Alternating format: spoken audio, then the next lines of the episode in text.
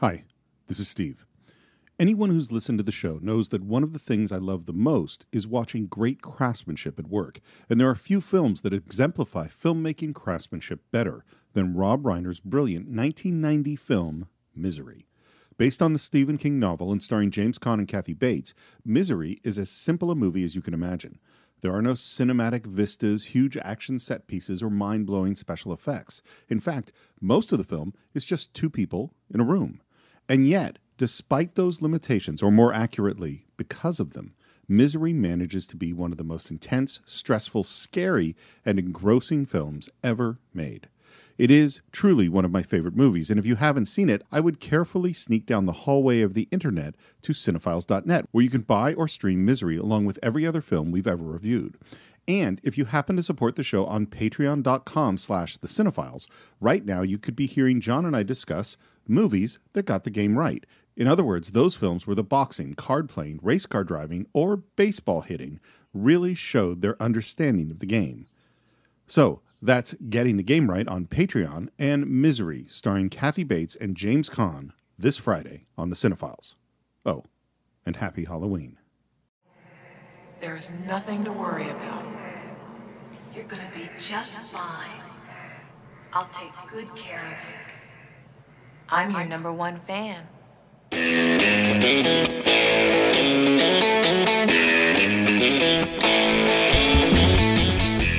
Hello and welcome once again to the Cine-Files, where once a year in the fall, John and I face our fears and wade into a scary movie. My name is Steve Morris, and I am slightly afraid, but also a directing instructor and a filmmaker in Los Angeles, California. Hello, everyone. Uh, my name is John Rocha. My knees are knocking, but I'm ready to walk into our Halloween, our annual Halloween episode, uh, tackling one of the great horror films um, or chilling films, depending on what our feelings are uh, that year um, here on the Cine-Files. And, uh, you know, right after our, this is after our 300th episode, right, Steve? So it, it's a great way to kick off uh, the next 300 episodes of uh, this show with something uh, funny and us confronting our, or something scary and us confronting our fears in a funny way. Well, and whether or not you define this as a horror film or a suspense film or a Mm. thriller, I will certainly define it as a great film. I Mhm. absolutely love this movie, and it's and it's funny the way this came about because not funny the way it came about, but we had a different plan for Halloween this year, Mhm. and we and it was a classic film and a great film, and one we will definitely do next year. But then we lost the great James Caan, and while we did a week of tributes because we've done a lot of movies that he's in, Yeah. both of us went, if we're really going to celebrate James Caan, we can't do it without doing 1990s Rob Reiner film Misery. Yeah. Yeah. It's funny, you texted me just a few hours ago telling me how much you love this movie, and I feel the same way. I think this is such a perfectly well well made film. Yeah, I mean, uh, in preparation for this, I watched it on HBO Max, and I texted Steve this as well. Like, uh, they have a great because they have a relationship with TCM, so they'll borrow some stuff uh, from TCM. And what they have on the HBO Max version of Misery is this opening seven minutes from Rob Reiner talking, and and you know, just typical great full on Rob Reiner, which I love. Um, talking about how this whole film came about and all the people that were involved. I'm sure Steve's going to touch on it as we get into some pre-production, but it was fascinating and it made me very excited to see the movie. And then when the movie started, I was like, damn, you know, because sometimes you watch 90s films, you're like, oh, right. Like we just did that watch along of Air Force One, and certainly it can feel dated at times. But this film, although some of the techniques feel very 90s, the overall effect of the film is still very revel- relevant. I would argue even more relevant than it's ever been in 2022, considering some of the actions uh, by uh, Annie in the film and what we see now from some of the more unstable uh, members of the fandom, whether it's uh, Star Wars or Marvel or DC or on YouTube or on Twitter or politics. We're seeing many more Annie Wilkes than we thought since that movie came out. And so it carries now watching it, it carries a certain uh, extra level of chilling in a real world way than um, than it did in the past. I think that's totally true. Um, it's actually scary. The the I mean, I think you know this movie is on some level about celebrity stalking, and is Mhm. some level about how we create a relationship with someone that we don't know. Yeah. And man, there is so often where we see really negative and really really scary reactions to famous people from anybody who just Yeah. feels that they can. It's scary. Yeah. Yeah. Yeah, certainly. Um, you know, if we remember that documentary, uh, imagine the John Lennon one, seeing him talk to that guy uh, outside his house with Yoko there, and the Oh, guy yeah. thinks that he was creating music and speaking to him personally through his music. And of course, John Yeah. wants to speak. Of course, every musician wants to speak to as many people as possible, but not to someone specific. And to take it in that way certainly speaks a little bit about mental health. And certainly, Steve, now after having all these conversations that we've had in the last what 30 years since this film came out talking about mental health looking at annie through a completely different prism uh, this time around was certainly a fascinating experience for me watching the movie It, it it's a really really interesting movie. Do you remember when you first came to it? yeah uh, i was i'll tell you exactly i remember this so vividly i was at um, um, my ait training in augusta georgia at fort gordon the signal corps uh, as i think i've told this story on the show that i snuck off the base uh, under false pretenses i was essentially awol took a bus to back to virginia so i could get my car and then drove it all the way back to augusta georgia so I could have a set of wheels while I was down there in Georgia. One of the more the more enterprise, enter, what would you call it? Ent- enterprising moves that I made when I was in the military. Yeah. Um, and of course, joining it when I'm when I was where at the time I was kind of coming into my own. So anyway, so one of these weekends I saw the trailer for Misery at another movie because I would go see movies all the time on the weekends by myself or with some of the guys from the from the platoon or the squad. And this one was something that none of the guys wanted to see. So I went on my own to go see it on a Saturday afternoon at whatever the mall was there in Augusta, Georgia. And I remember the entire movie. Just remember going in, remember being absolutely blown away as a massive reader of Stephen King. And then that hobbling scene, dude, you this like Kennedy assassination. Like you never you always remember where you were the first time you saw that hobbling scene. And I remember screaming in Yeah. the back of the theater and grabbing my armrests and feeling like I had made a spectacle of myself in that moment. So I just remember that vividly, and that'll always that's always going to be how I remember the movie and where I was when I saw the movie. So I saw. So first of all, I was a huge Rob Reiner fan Mm. already. I Mhm. mean, besides the fact that I grew up watching All in the Family, and I and I've I know I've said this now many many times on the Cine-Files. I will put Rob Reiner's first bunch of movies against basically anybody, Yeah. Um, including the great directors of all time, which are This is Spinal Tap, The Sure Thing, which I watched over and over again. Cusack film, right? Um, Stand by Me, The Princess Bride, When Harry Met Sally, then Misery, Hmm. and then A Few Good Men, North. We can forget about that one. The American and The American President. Yeah. I mean, that's an um, unbelievable list of films. So I was already a huge fan. I went to see it in the theater, despite the fact that I don't particularly like horror films. I was not a Stephen King guy at this point. Really? No, I probably had read because the first Stephen King book I ever read was The Gunslinger Oh, okay. uh, because I found it as an audiobook. Because again, I'm not a horror guy. And then by this point, I had probably read The Gunslinger and maybe Drawing of the Three and maybe Eyes of the Dragon and The Stand, maybe. But I definitely was not deep into Stephen King. Now I've read tons of Stephen King.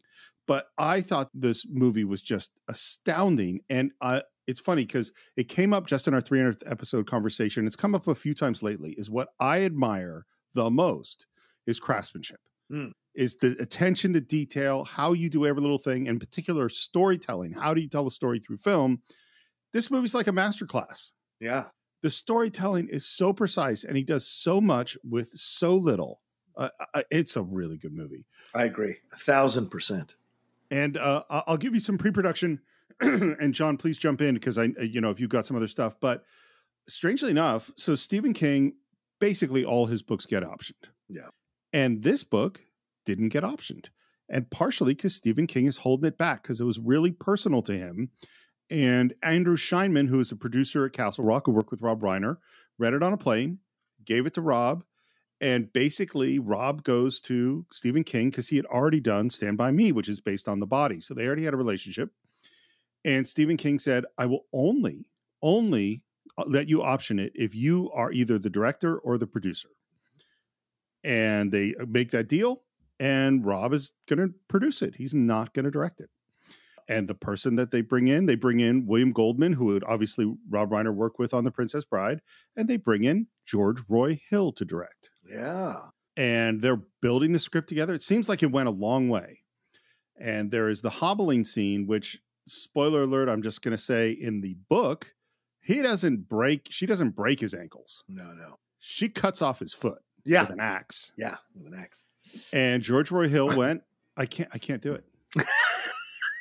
I can't, I can't do that scene. And so he drops out. Yeah, man. It's a visceral scene. You can understand why someone might not want to film that, you know? So so then they're also looking at actors, and it sounds like they went after all of them Mm-hmm. to play this lead role. They went after William Hurt not once but twice, I could see that. Kevin Kline, Mike Michael Douglas. Totally. Totally see Michael. How about Harrison Ford? Oh, re- that would be, yeah, that would have totally worked. But then let's go to another direction. Let's have Dustin Hoffman. it would have been a different movie.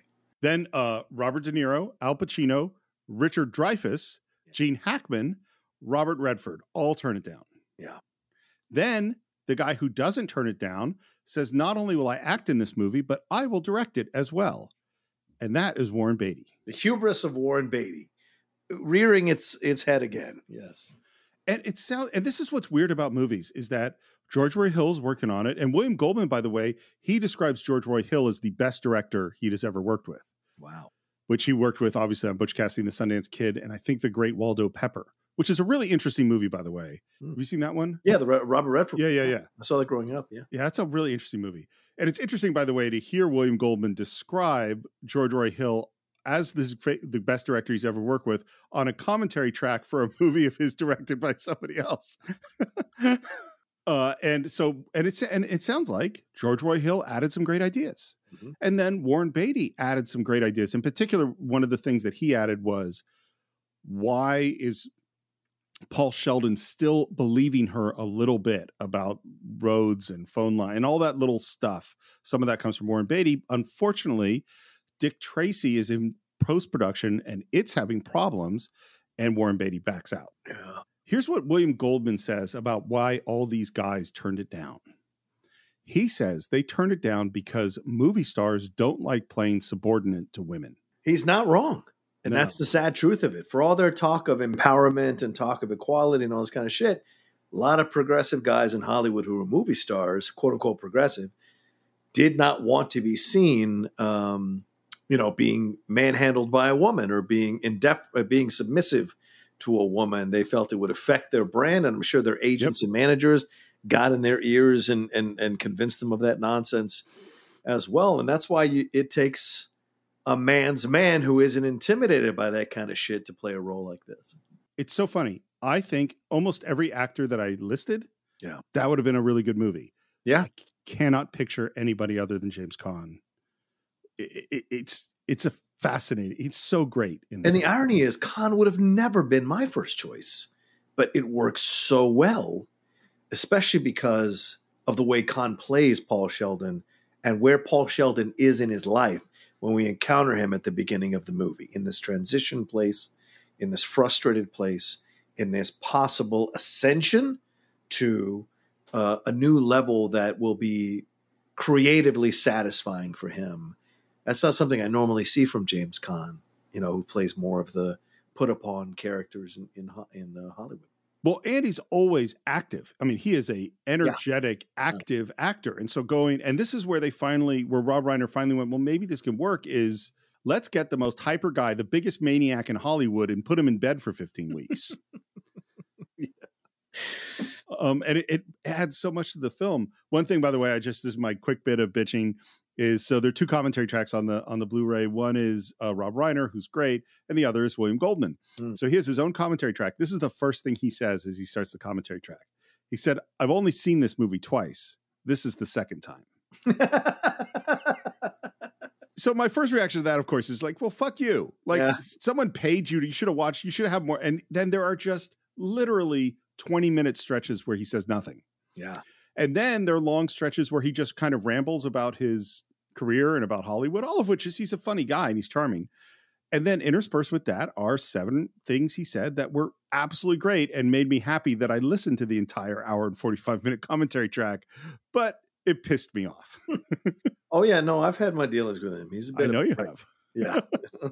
So it was actually William Goldman that suggested Kathy Bates for the part. yes. And she was not a star. She'd never done. Maybe she'd done a movie. She certainly never starred in a movie. She was a well-known stage actor, and she had read the book. A friend gave her the book and said, "Look, if they ever do this movie, you should play the part." Mm. And Rob Reiner had seen her on Broadway, and as soon as Goldman mentioned her name, he went, "Perfect. Let's let's get her." There was really not a lot of discussion after she came up. And what's interesting about it is she's an unknown, and James Caan is actually obviously a known actor. Right. And what and what Rob Reiner said about it was it makes perfect sense. Paul Sheldon is a famous writer. Annie Wilkes is a nobody. And so having a known face play Paul Sheldon and an unknown face played Annie Wilkes Yeah. makes perfect sense. Yeah. Um, one of the interesting things they did right before they started shooting, the cinematographer is Barry Sonnenfeld, Hmm. and this is his last movie as a cinematographer. He actually obviously started with the Coen Brothers, and then moved on to do um, When Harry Met Sally, and uh, maybe he did The Princess Bride too. And then after this, obviously he's a director. He, when he brought heard Kathy Bates was doing it, he said, "You know what? We could do some really interesting things with her look." And so they did a um, camera test, not testing her to whether she got the part. She already had the part, Mhm. where he could just show how different lenses looked on Kathy Bates in the space. And I think you totally see the benefits of this. Yeah. Absolutely. Um, uh, one of the things that he says in the TCM intro, which is the you know, the most recent intro he did for the movie, is that um, she came in to audition for the role, and she was two sentences in, and he's like, "Okay, you got it. Eh, Okay, you're done." Wow. And she thought, "Oh my god, I can do it again. I can do it differently." As an actor always does when you're cut, you're cut off or you cut Yeah. short after you just started.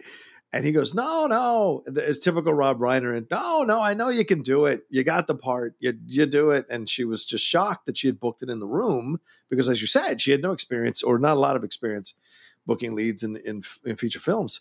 Um, and she's the first question she said is, "Can I call my mother?"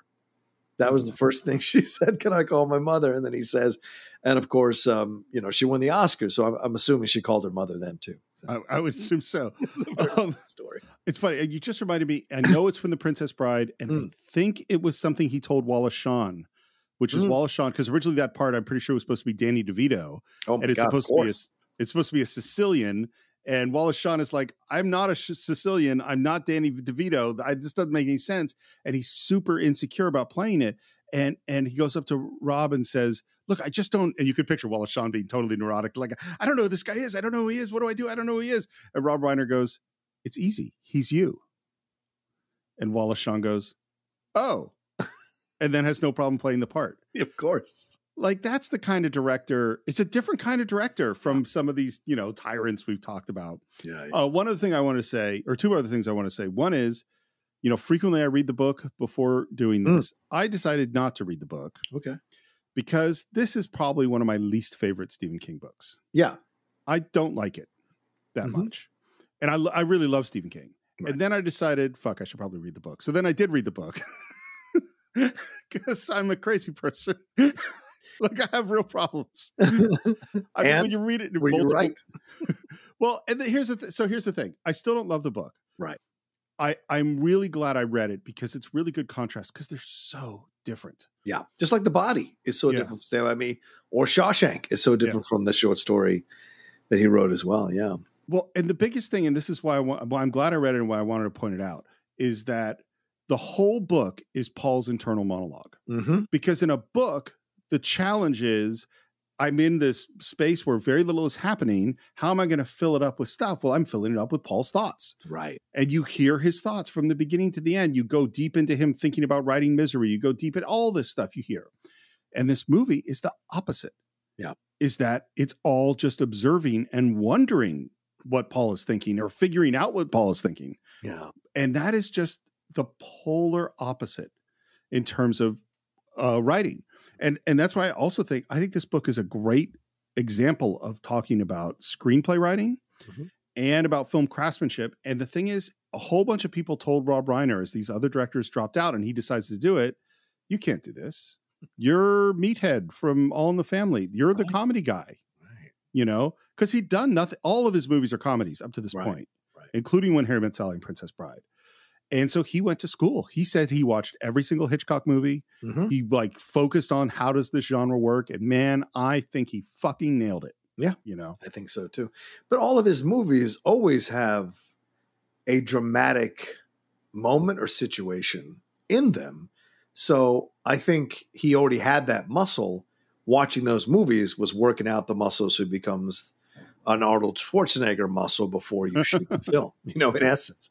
Um, and yeah, you're absolutely right. He nailed it. He totally nailed it. Um, and that's the mark of a good director, in my opinion, or a, a director that's a cut above is the Yeah. ability to work in multiple genres and be successful in those genres uh, with the films you direct. And so certainly he has worked in multiple genres and been successful. And it's, and this is one of those examples of that. uh, you know what just occurred to me is that we've talked about this all the time with actors, but we have never talked about it with a director, and I think it applies perfectly. Which is there's so many brilliant comedic actors who make the leap to dramas.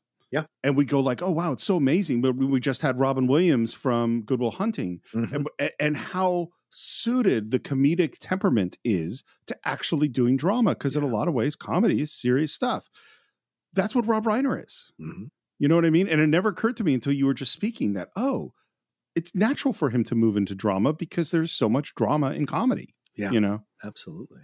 um would you like to get in the movie Let's do it.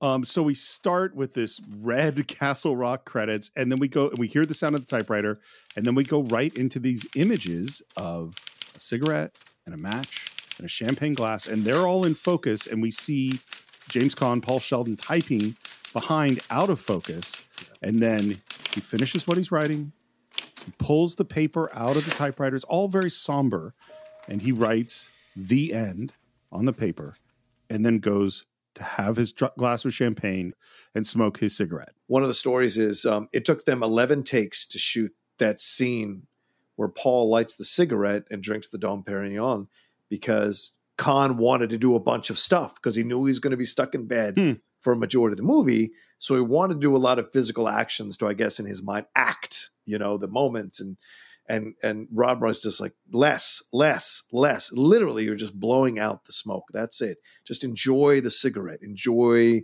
the the drink. Enjoy that moment that you've finished this novel and you're going to possibly be a new kind of author.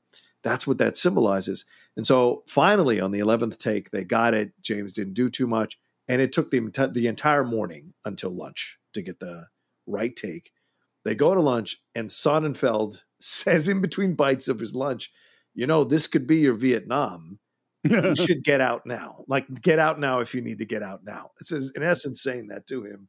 Uh, but uh, Rob was like, "No, no, this is a good challenge." Uh, you know, a typical Rob Reiner fashion. Um, was one of the things I admire about him. Um, yes, he can be annoying. Yes, he can be grating. But there's a, and he can be arrogant. But there's a, Yes. a real childish desire to be challenged in a good way uh, in in his creativity, and I love to see that.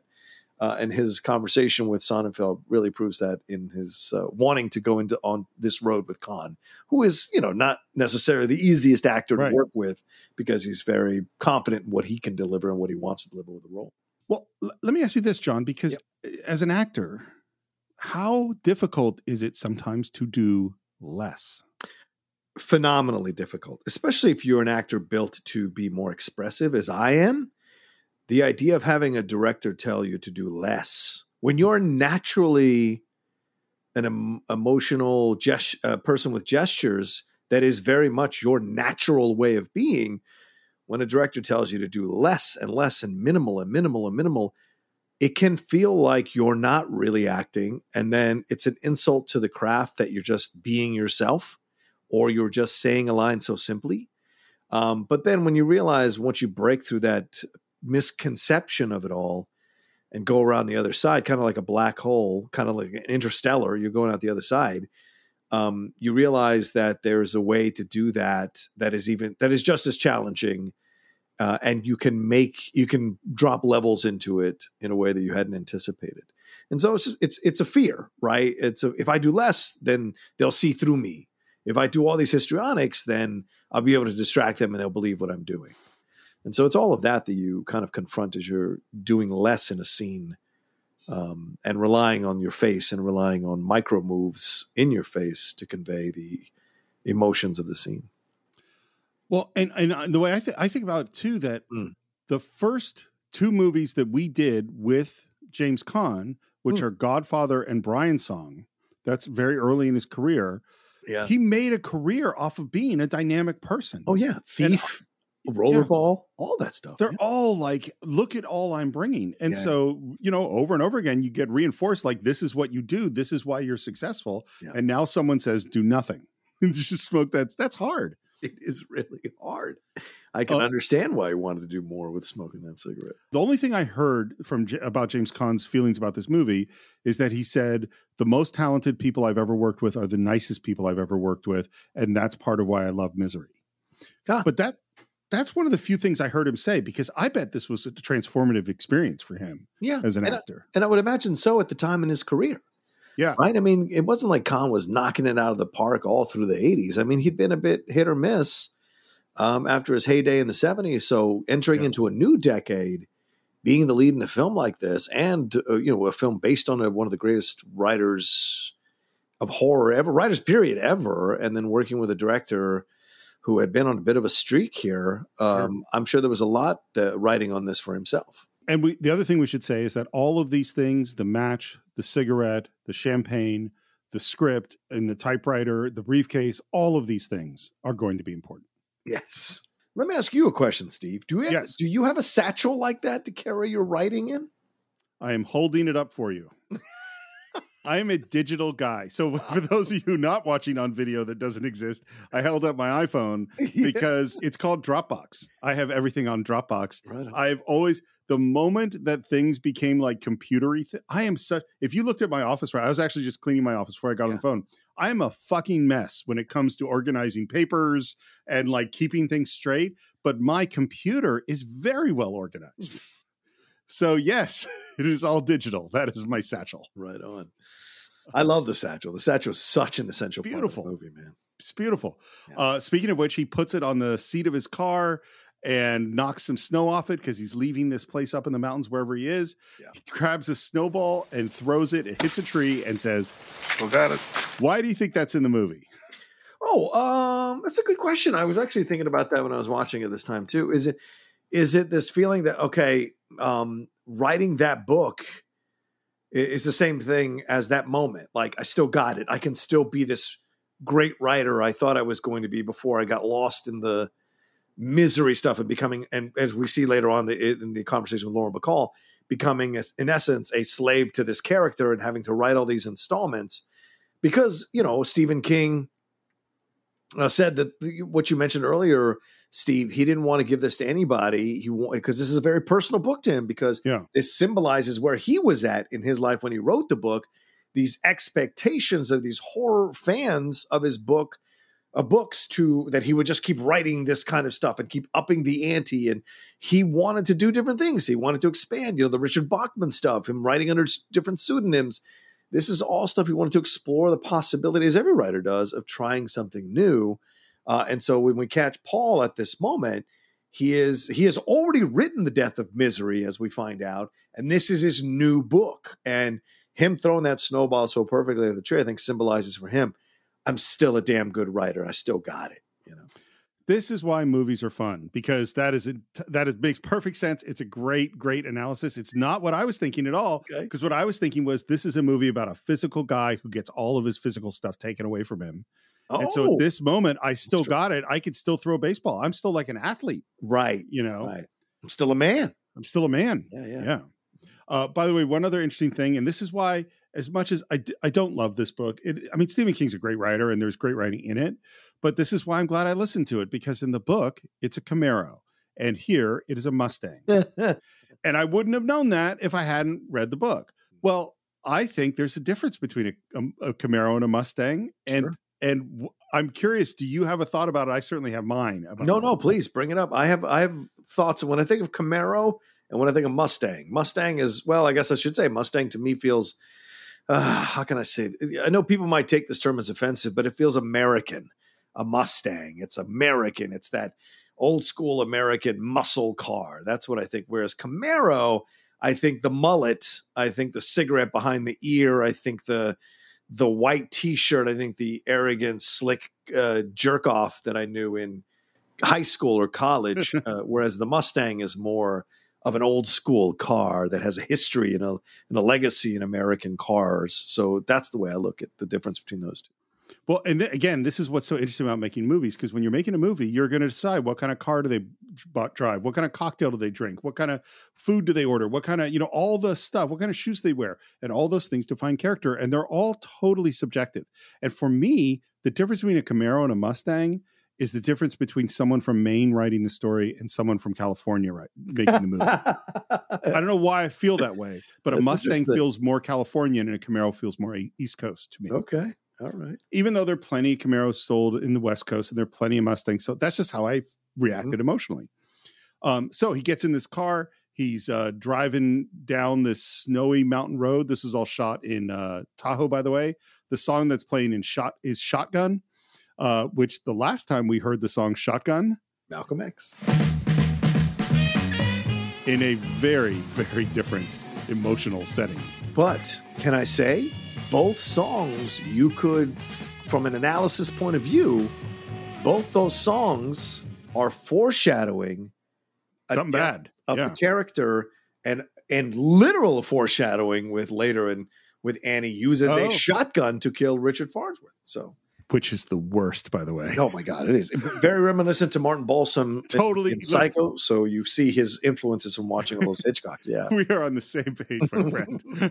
well, I'm sure we'll bring it up again when we get there. But so I think they do a beautiful, beautiful job of ramping up the tension in this driving sequence Mm. step by step where it's like oh he's having fun he's driving we're listening to some fun music and oh the snow is getting a little bit worse and oh he's driving kind of fast and oh maybe this doesn't feel so good and man i don't know how good the tires are on this old 65 mustang and Yeah. it's just building and building we see a sign that says curvy road next 13 miles Yeah. by the way want to know what Rob, one of rob reiner's biggest fears is Uh, what? cliffs mountains curvy roads so this is Okay. scary for him to film Uh huh. and you see him start to swerve and then the car heads off the cliff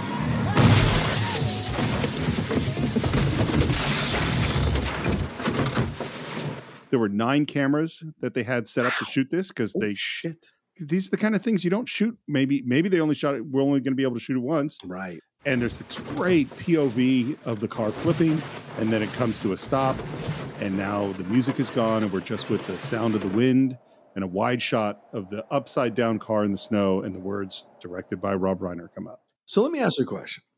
Hmm. First of all, because you know, uh, I was just recording an episode with the Geek Buddies, and Shannon called me the Captain Symbolism, um, and it's fair. It's a fair, you know, and he's meant it in a positive way, but certainly I've taken my hits for some of the symbolism I've tried, I've sensed uh, whether I'm right or wrong in the situation. First of all, let me ask you, uh, ask Steve Morris question: Do you think this was a self-destructive moment from Paul? Paul sees the warning. It's snowing. He's driving a small ass Mustang that ain't really known for handling snowy roads. And you know, and he's about to go deliver this manuscript, which will change his life. And although he's had the cigarette and has the Dom Perignon, it's still kind of scary to change your life. So was he maybe risking it all? You know how we are as men or humans, genderless.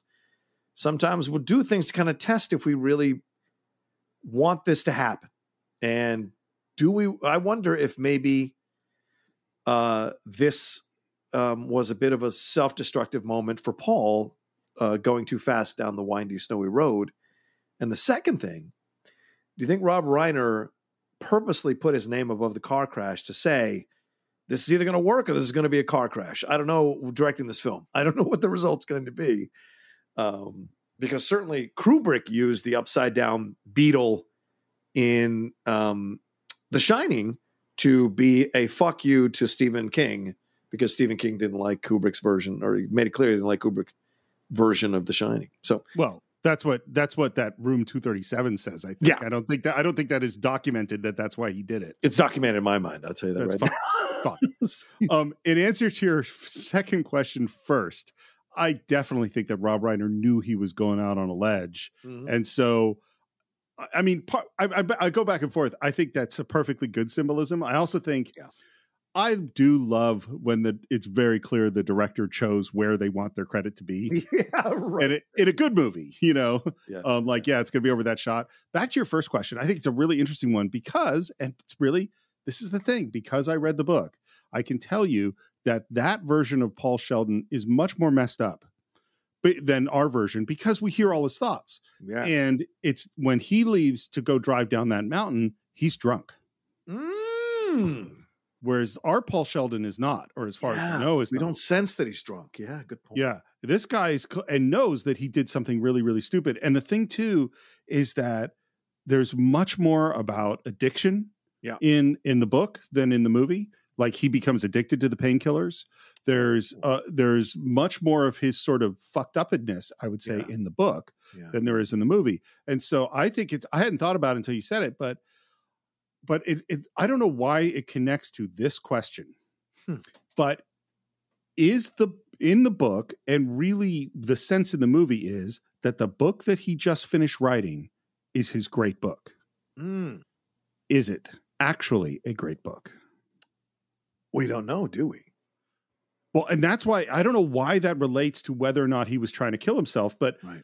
as a writer, usually when you finish your thing, you go, I have now written the greatest thing that any human has ever written in the history of all humans. Is that what you do as a writer? I, I'm, mm, oh, yeah. Oh, yes. Oh, really? but the, I would say the ego, the ego of the writer is like watching, you know, Wow. the sine wave of an earthquake. It's like constantly up and down. And so there are moments you go like, I am so great. And then 10 minutes later, you're like, I'm the worst writer that any human, no one has ever been so terrible. I'm a fraud and a fool. And and it's very clear at the end of finishing that book, both in the book and the movie, I would Mhm. say, he is like, I did it. I wrote the great, I, grew, I wrote the great American novel. Yeah, yeah. But you might not have. I think all creatives go through that, and I wish more creatives would speak about it so there'd be less conflicts on sets. All creatives think I've just acted the greatest scene ever, and the Yeah. next scene I'm the worst actor on the planet I'm a total fraud. yeah, I'm a total fraud. Yeah. Oh, Yeah. Daniel Day Lewis has said this many times that he's always been waiting for them to show up and uh, escort him off a set because he's a fraud as an actor. He's Well- always uh, every every great actor is afraid of being found out of being a fraud. Well, and I'm sure you've had moments uh, where you were on stage and you're like, this is terrible. I'm awful. And you walked off stage and you went to your friends and said, wasn't that terrible? They're like, oh my God, you were amazing. Yes, yes. And Or, yeah, Yeah. yeah, Or or looking back on a show that I've hosted, re and I'm like, oh fuck, I did a terrible job. And you rewatch it and you're like, oh shit, it wasn't that bad. But inside my body, it was the worst experience. Yeah. I'd say 50% of the Cine-Files episodes, when I'm editing them, I'm like, Ugh, I'm so I'm terrible. This is not working. And then if I listen to them later, I'll go like, oh, it was fine. Yeah. Was fine. Yeah. We're hard, we're so hard on ourselves as Yeah. creatives. We really are. Well, a- a- and delusional. I mean, like, that's Yeah. they're both parts, you know. Because sometimes I'll write, and I know we got to get move forward, but because we're on like minute six, not even that probably is that um is that there are times where I really think I wrote the best thing, and I'll give it to someone, and they'll look at it, and they just won't see the thing that I see. Yeah. They're like, no, but don't you see that? And they're like, okay. And speaking of someone reading your stuff, we're going to cut from here Yeah. back to New York City and the great, the truly great Lauren Bacall. Yes. Yes. Apparently, you know, you put out a breakdown, which is when you put out these are the roles I'm looking to cast, and then agents will submit their actors and say, "Hey, would you consider this person?" And he just got some. Lauren Bacall got pitched. An agent said, "Would you consider Lauren Bacall?" Can you imagine? Yeah. And Rob Harder goes like, "Are you kidding?"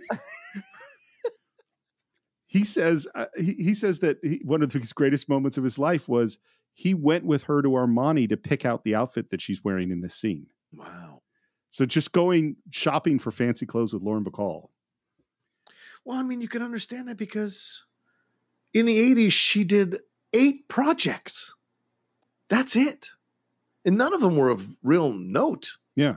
So you can imagine that she was kind of maybe figure back to being an actress, you know? And so, and then she had a nice run in the 90s, uh, was showing up on stuff because I think people started to reappreciate her. Uh, and she wanted to go do more, you know?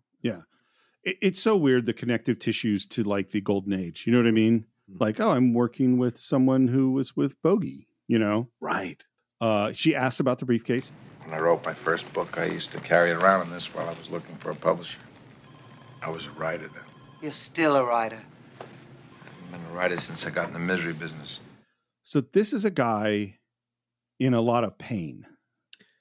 Yeah. And I think as I was watching the movie this time, I don't know why, you know, things occur to you when they occur to you. But I was watching this movie this time and I was like, that word misery throughout Oh, yeah. this movie has so many different meanings depending on who is saying it and when they're saying it. And it's this this film is full of people who are in misery. The two main characters are in misery for different reasons. Um, and what that character evokes in them to get them out of their misery or remind them of their misery. It's fascinating, you know. It's honestly so weird that Mm. this romantic, you know, Mm. bodice ripper sort of period piece story that the main character's name is Misery is weird. And it's just one of those things that just kind of works. And, and again, I, I think Stephen King is a great writer. I don't think Mhm. he everything he has written is great, No, no. but I think when Stephen King is good, he's really fucking good. Yeah. But it's very clear when he wrote this book that he was in some pain Yeah. about who he was and what he was writing. Misery Chastain put braces on your daughter's teeth and is putting her through college. Bought you two houses and floor seats to the Knicks. And what thanks does she get? You go and kill her. Have you ever known anyone that got stuck in doing a thing that uh, they didn't really want to be doing? I, I think most actors who are on TV shows experience that, Yeah. you know, and leave. And people are always like, "Why'd you leave?" Yeah. You know, why did why did uh, why did David Caruso leave NYPD Blue? Right. Why did Sherry Stringfield leave ER and leave NYPD Blue? Why did? And it's you're you're just a, you got to follow your compass, and you hit that moment where you're just like, I don't want to do this anymore. I don't want to be this character anymore. It becomes a job, and as much as people may revere it from the outside as fans, going, but you're getting paid so much money. It's about creative satisfaction. It really is, and whether you're right or not, who knows? Because everyone's got their own compass. Um, but yeah, I've I've certainly encountered people who are frustrated at what they do in the creative field um, because it's repetitive, it's not satisfying, uh, and they're just essentially doing it by rote. Yep. And they know how to do it so easily now that it there's no challenge. That's where he is emotionally. Like he's got to get out of the misery business. And he says he's heading up to Colorado to finish the new book. If I can make this work, I might just have something I want on my tombstone. Ironically, oh, this idea of death right Yep. there being presented. Yeah. So one obviously huge difference between the book and the movie is the book never leaves the two of them. Never leaves Paul. There's no flashbacks. We never Oh. cut away to the police. There's no Buster character. None of that happens. And what's really interesting about it is I remember when we talked about Jaws Mhm. and that one of the brilliant choices I think Spielberg makes is that in the book, every day they go out on the orca to hunt for the shark, and every night they come home and hang out with their families, and the next day they go out again. And in the movie, once they go out, they never come back Right. Because it's much more intense to have them isolated alone and not go see the outside world. Yeah. I probably would have thought the same choice makes sense here. Mm. And I would have been wrong. This, I think the fact that we get a little bit of relief by coming away from this thing helps. Yeah. Oh, I agree with you 100%. I think Yeah. it's, it builds the world out more. hmm So it makes it feel more like that a whole that there's an outside world going on and he is stuck in this prison. So it, it makes the prison even more a more it adds more to the tragedy and the drama of it all.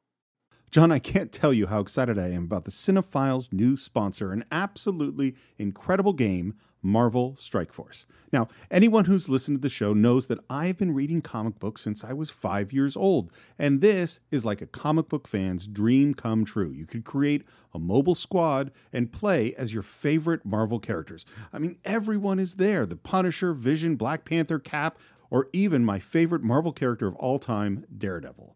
Uh, Your goal is to power up those characters, unlock gear, and use them to compete in player versus player mode, alliance mode, and real time arena. Yes, Stephen, as we speak, they are enjoying their six year anniversary. Six years, wow. And you know what that means? Free stuff just for signing up via their unique link in the description. The anniversary consists of weekly events and bonuses. If you complete each event, you can receive special rewards and skins. Completing every single mission throughout the entire anniversary will result in an even more special reward. Make sure to log in each day and each week to take advantage of all the new characters that are being released specifically for this event. This will be Marvel Strike Force's most generous event to date, so don't miss out, y'all. Check out that unique promo code. And for every new user, please follow our link in the description and use the promo code MAXPOOL. Once again, thank you so much to Marvel Strike Force. We're very, very excited to have you sponsoring this episode. So we hear the words something I want on my tombstone, and we cut back to that car in the snow and this kind of upside down, bloody look at Paul Sheldon, semi conscious maybe, and we hear some sounds. We see a crowbar pry the door open. We don't see who it is. We see arms pull him out, give Paul Sheldon mouth to mouth CPR. He starts to breathe. These arms grab the briefcase, and then we see Annie carry him up the snowy hill and disappears into the snow. Yeah. Then we hear kind of Paul's breathing, blurry images, and we hear the words I'm your number one fan. one of the other major differences between the book and the movie is that in the book, you essentially know from page one that Annie is a crazy serial killer Oh wow. right from the beginning. There's no like easing into it. It's, oh my God, this person's going to kill me. In this, we're going to figure it out as time goes along, Mhm. step by step, as Paul figures it out. And right now, he's barely conscious. He's trying to focus. You're gonna be just fine. I'll take good care of you. And then she repeats. I'm your number one fan. He looks up, and then we have this low angle and our first real image of Kathy Bates. Mm-hmm. I'm going to say right now, she totally earned this fucking Oscar. Oh yeah, man. She her performance in this is astounding. Yeah. And also credit to the hair and makeup Oh yeah. and credit to the costumer because that is believable clothes. The hair, the way it's done, it is um what are they was it Whistler's painting or whatever it is? Whistler's It mother. is- Huh, was that? Whistler's mother. Yeah, Whistler's mother. Yeah. You could see this woman being related to Whistler's mother. And it's just it's, it's the scarier side of Of the salt of the earth. Yes. It's yeah, the which po- it's exists. a poisonous salt of the earth. The poisonous salt of the earth, yes, which I have experienced on more than one occasion living in, in living in the South. And so, yes, this is very believable that a person like this w- And- would exist in the way she exists. I come I'm not in the hospital? The blizzard was too strong. I couldn't risk trying to get you there. I tried calling, but the phone lines are down. and she kind of tells him he's going to be okay. He's going to be able to walk. That she popped his shoulder back in. What I'm most proud of is the work I did on those legs. Considering what I had around the house, I don't think there's a doctor who could have done any better. And as she says this, she slowly rolls back his covers, and he Huh. gets the first image, the first look at his legs. Yeah. and the music is ominous. Uh, by the way, the composer is Marc Shaiman, and he it's it's great this score. And what's interesting is that as she rolls down the covers, revealing his legs, he looks away. Yeah. I can't imagine what it's like to see your body looking like that. Yeah. The other thing is, is what Rob Reiner is real smart about is you don't show that shot for very long because the longer you look at it, the more you'll notice that it's makeup. It's only, when it's only on screen for a second, That's smart. it just looks messed up. Yeah. And then we cut to the sheriff's station, and there is Richard Farnsworth. I love Richard Farnsworth. I adore him. He is so great. You can't even call what he does half the time acting because you don't know if he's acting or not. It's, Yeah. it's, it's a, the way he delivers lines is the exact way he delivers them in everything you ever see him in. He is a beat behind in the interactions, yet there's an earnestness and a realness to his delivery. So you don't necessarily fault the beat behind. So it's it's a fascinating thing, and he does it here as well. You know, Well, and none of this is in the book. yeah, And so all of this is William Goldman and Rob Reiner, Wow. which you could see because these are both charming, funny, witty writers. You know, you know. And how long does it take for you to like the character of Buster? yeah, um, seconds. Yeah, Yeah, you're in just right away. I'd like to speak to the Silver Creek chief of police or sheriff, Which one of them do you want? whichever one's not busy. Well, I'm pretty sure they're both not busy, Miss Sindell, since they're both me. and she is worried about her client. And she says, and what I, what I great love about the writing too is that she's embarrassed about making the call. I feel like a fool calling you, but uh, I think one of my clients, Paul Sheldon, might be in some kind of trouble. You mean Paul Sheldon, the writer? Uh-huh. He's your client, huh? Yes, he is. Well, everybody sure likes those misery books. So A, that tells us the guy's really famous. Yeah. And we also find out he, he's also famous for coming to this area of the mountains. Yeah. I understand he's been up here the last six weeks. Uh, not quite. I just called there, and they uh, they said he checked out last Tuesday. And then I, again, I love this. This is the little piece that separates good writing from from okay writing, Mm. which is she could just say, "I'm worried about him. He's missing," and then we would get all the information we need to get for the movie. Right. But instead, she says, I hate that I made this call. Tell me I'm being silly. and that's a character Yeah. that we The can understand. there. Tell you what I'll do. Nothing's been reported out here, but I'll put his name through our system. If anything turns up, I'll call you right back. What is his system? it's all paper and stuff. Yeah. Just he writes it on a post-it and puts it on his bulletin Yeah. board. It's Steve's paper system. It's not Steve's computer It's system. not my computer. My, my computer system's very organized. Um, and gets off the phone with her, and then in comes Virginia, his wife, which is Francis, Frances Sternhagen. yeah, I love Frances Sternhagen as well. It's a great, great twosome, those two. We got a phone call. Busy morning. Yeah, work, work, work. Virginia, when was that blizzard? Last Tuesday. Why? No reason. Uh, one thing, okay, here's the thing, and because we've already spoiled that this guy's going to die. Yeah, yeah, yeah, sadly. He is so freaking smart, except where he's a fucking moron. well, okay.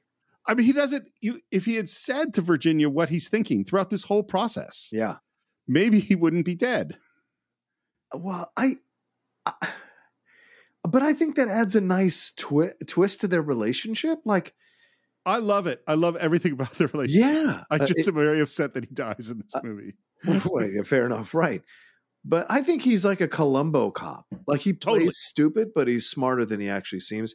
Oh yeah, And I'll and I'll throw another twist in there. I think Lauren Bacall making that choice or what I think that's a choice because she knows how to play this situation. Oh, that as an agent, she knows how to play the vulnerability so she can get the down home local cop great. to connect to her because she's the New York City agent and there's preconceived notions about the New York City agent.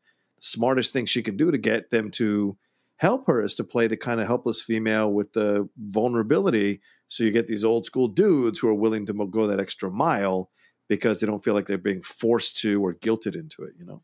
That's so great, and it just Mm. illustrates something we've already been talking about, which is that there, it's all these choices. It's Yeah, not yeah. things a choice. It's all the so so the choice to have her say, "I'm am I being silly," and then the choice to have her that be a character that is using that, so, Yeah. you know, am I being silly to manipulate?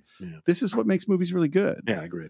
Agreed. Um, we cut to a close up of her shaving his neck. oh, man. And and because we're in a horror film and because we know this is because you watch the trailer you know Yeah. this is a crazy person is so scary. And by the way this is another directing challenge is that kathy bates is a theater person and what does she love doing? Rehearsing. Yes. james Caan, movie guy. He didn't want to rehearse at all. He's like can't we just wing it? And rob reiner is in the middle trying to get her as much rehearsal as she needs to deliver her performance Yeah. but but some actors get stale. I mean, some actors, and I and I watched this happen in real life. Of Yeah. this person needs to rehearse it twelve times, and then they're going to nail it. And this other actor, they're good on the first two takes, and then it gets stale. Right. That's hard to navigate. I guess it was kind of a miracle you finding me. No, it wasn't a miracle at all. In a way, I was following you. And then she talks about how he's the favorite writer, and she knew that he was up writing at the lodge, and that sometimes she'd just drive up and look up at the light in the cabin. I try to imagine what was going on in the room of the world's greatest writer. Say the last part again. I didn't hear you. Don't move now. Wouldn't want to hurt this neck.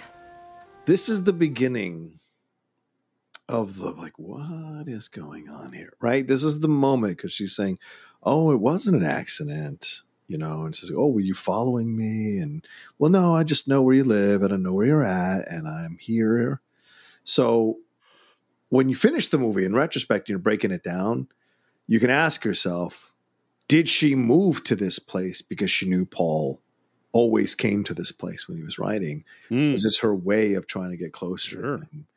Um, and I don't want to say she staged the act because I mean, there's no way to prove that, but like the fact that she came upon the car, I wonder if she was watching him on her binoculars or whatever and saw the accident herself and then kind of got herself like there's a scene missing where maybe you'd have it in the book where she's figuring this all out what she's going to do with him you know so. Well, And they called this, I think they called it something like calibrating her crazy, which Mhm. is like you don't want to show too much too early. You want Right. to give little not. hints. Well, and there's also the difference between us, the audience, who knows we're at a scary movie, Yeah. watching these things happen, and Paul, the somewhat on drugs, injured guy whose life was saved, maybe isn't picking up on it. yeah yeah right no because he's drugged and he's getting pain and all yeah exactly So he just hears world's greatest writer and he goes, Oh, say that part again, you know, to be kind of cute.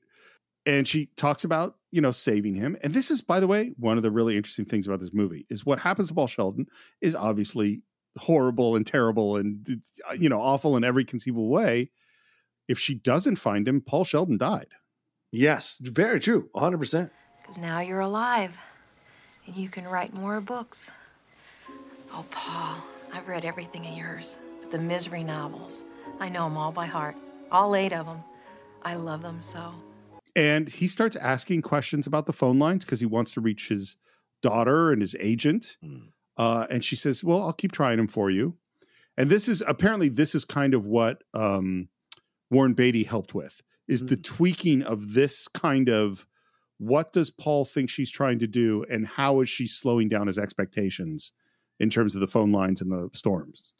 I have a weird feeling that Warren Beatty has been trapped by a woman before and had to fix his way out of the situation. I would have. I mean, it might have been Madonna. I'm not sure. oh, oh my God, I hadn't even thought of that. Jesus Christ! All right, yeah, because he was dating her around this time. If this is Dick Tracy time, he was absolutely dating her around this time. So And I'm not going to say that I know for certain that Madonna tied Warren Beatty up at one point, but I mean, all Yeah. signs point to yes. it's certainly possible. Yeah. um, listen, you never get commentary like this anywhere else but the Cine- Cine-Files. That's, right. what No I'm one else telling you. No one else is crazy enough to say this nonsense. Oh. I noticed in your case there's a new Paul Sheldon book, and I wondered if maybe, You want to read it? if, if you wouldn't mind. And he says, in his charming way, Well, I do have a very hard and fast rule as to who reads my stuff at this early stage. Only my editor, my agent, and anybody that saves me from freezing to death in a car wreck. and it's sweet. And the thing about Kathy Bates's performance is at this moment, it is so sweet. Yeah. You know? And and then you could see the pain hit Paul. And she says, Boy, it's like clockwork the way your pain comes. I'll get you your novel, Paul. Forgive me for prattling away and making you feel all oogie. it's the word oogie and then it's the it's the wide angle lens on her at that moment that makes her look small and round and odd in the frame What's it about? I don't know. I know it sounds crazy, but I haven't written anything but misery for so long. Why don't you read it? And you can tell me what you think it's about. Maybe you can come up with a title. and she comes in beaming and laughing and says Like I could do that. uh, buster the sheriff is up at the silver creek lodge checking in on what happened with paul and basically He's always been a good guest. Never makes a noise, never bothers a soul. I sure hope nothing's happened to him. So do I. so no information there Yeah. annie is feeding paul soup and she says I know I'm only 40 pages into your book, but and she pauses. I, do you get you? I'm sure you get gotten this acting or with the podcast and stuff, but I definitely have gotten this writing or doing a film. Oh, you saw my film? Yeah. Um, and that pause, that pause. Oh, al- yeah. you, it's almost like you want to just walk away. Like, okay, okay, I got it. Yeah. you just walk. I don't even want to hear anymore. You Don't know. finish the sentence. Just Yeah. let me let me walk away here. Yeah. Well, and, and you could s- feel them debating as soon as they're debating how to express the thing to you. It's like, well, we're, we're done, you know. yeah. Um, and so he sees that, and what's so nuts about this is you see Paul this time and later on take on the the role of I'm a writer with a critic who just the editor just read my work, the agent, the critic, the you know someone I'm about to take criticism, even though the situation is so bizarre. The swearing, Paul. There, I said it. The profanity bothers you. It has no nobility. One of the great joys, if that's the right word, of Annie's character is that this is a heinously violent serial killer, literally, who is so uncomfortable with swearing. She's so, her manner is so sweet. She's so homey and like that stuff, that contrast is part of what makes this character so great. But it's all an act, you know, because she's conditioned herself to act that way in order to hide her more darker impulses, even though she's acted on them, as we find out later when he goes through the scrapbook, uh, or it's an intimated that he she's acted on these impulses. This is all an act. She, like most people who are unstable, she has convinced herself that she is the good person. Uh, well, hell, I'll, I'll stretch that out. Like most people, if not all people, we are the heroes of our own story. In her unstable mind, her perception is that she is the hero of this story. And her bringing up the swearing is like the open is the first um, shot across the bow of A, criticizing her hero, B, looking at something and having to anal- and having to accept that her hero is capable of writing things like this, which destroys her perception of her hero or threatens the perception of her hero. And uh, the way she reacts when he gives her a matter of fact response here, saying like a lot of people, you know, from the I'm from the streets, I'm from I'm a kid from the streets. We all talk like this. She takes it to mean everybody in the world, and immediately dials in. And I will say this, and this, again, this is me always looking deeper into stuff, whether it's right or wrong. I think she is threatened by this book because this book is Paul moving on from misery. And so destroying it, finding issues with it, finding criticism with it, is her way of of uh, lodging her protest in an indirect way at what Paul is is doing. So I would agree. I'm trying to think of how I want to put it. Hmm. Like, so is she believe that she's the hero of her story? Totally. Yeah. Is she um in denial of all the horrible, evil things she does? Yes. Hmm. I probably wouldn't say that it's an act, and and this is Okay. th- this is the distinction I would make is that I j- I think it's like it's cognitive dissonance is that she doesn't see you know murdering babies as making her a bad person, right? Because she doesn't look at that.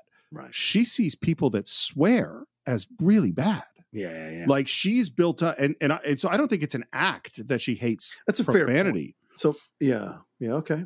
I think she genuinely hates profanity. I think she genuinely wants to live in this homey, cutesy. She really loves Liberace. You know what I mean? She loves all the things that she loves and religion. and religion. follows God. Absolutely. She's just in total denial of the disconnect. Like the idea, and there are people that are like this. I oh. mean, that that yes, that eh, well that that are just so offended by profanity and things like this, mm. and totally not paying attention to the heinous fucking things they're supporting. You know? Yeah. So, and what Paul says is what you said is like he's like they're slum kids. I was a slum kid, and he says I want to focus on this word. He says Everybody talks like that. now, what I think Paul means is that everybody who grows up in this environment right. talks like that. Right. But what Annie hears is that everyone, not only does everyone in the world talk like that, but that implies that you're saying that I talk like that. Mm-hmm. And I do not talk like that. And then we see, and this is, there's so much technical things going on before we get to what she says Yeah. and to Kathy Bates' performance, which is amazing. but first of all, we go to a 21 millimeter lens, which is a wider lens that distorts the face a little bit, and it's very close to her. So it really like feels like she's coming at you. Yeah, yeah. Okay. That's a great move. And the second thing is music is super dissonant. And up till this point, Marc Shaiman had written sort of melodic things, things with leitmotifs that we talked about if we talk about John Williams and stuff like that. He said this is the first time he tried to write things as just what how he's feeling emotionally while watching it. He was thinking of himself as an accompanist, so that his job, rather than scoring the film, Yeah. is that he is playing along with the film as if the film was like a singer. You know, Oh, interesting. And so, and what he did, and and this is also when he started working on synthesizers. Mm-hmm. So, for those of you who don't, who have never seen how this works, and this, you know, software has obviously gotten super, super sophist- sophisticated in the last 30 years. But the way it works is you could play on a synthesizer and you can make the synthesizer, which is a keyboard, pretend to be the drums or pretend to be piano or trumpet or violin or whatever. And its ability to to reproduce those sounds back in 1990 were pretty weak. But you could still do it. And what you could do was since you can't actually play every single note played by every uh, instrument in the orchestra all at the same time with your 10 little fingers is you would play one pass as the piano and you play one pass as the viola and one pass as the flute and you would do it. So you're replaying over and over and over again right? Right. And then the computer is writing down everything that you played so that then they could produce a score out of this and so what he was doing was he was just playing whatever he felt as he watched and then play as one instrument and then playing it again and playing something else while listening to what he played the first time. And then playing now he's got two tracks that he's listening to as he goes through it a third time and a fourth time and a fifth time.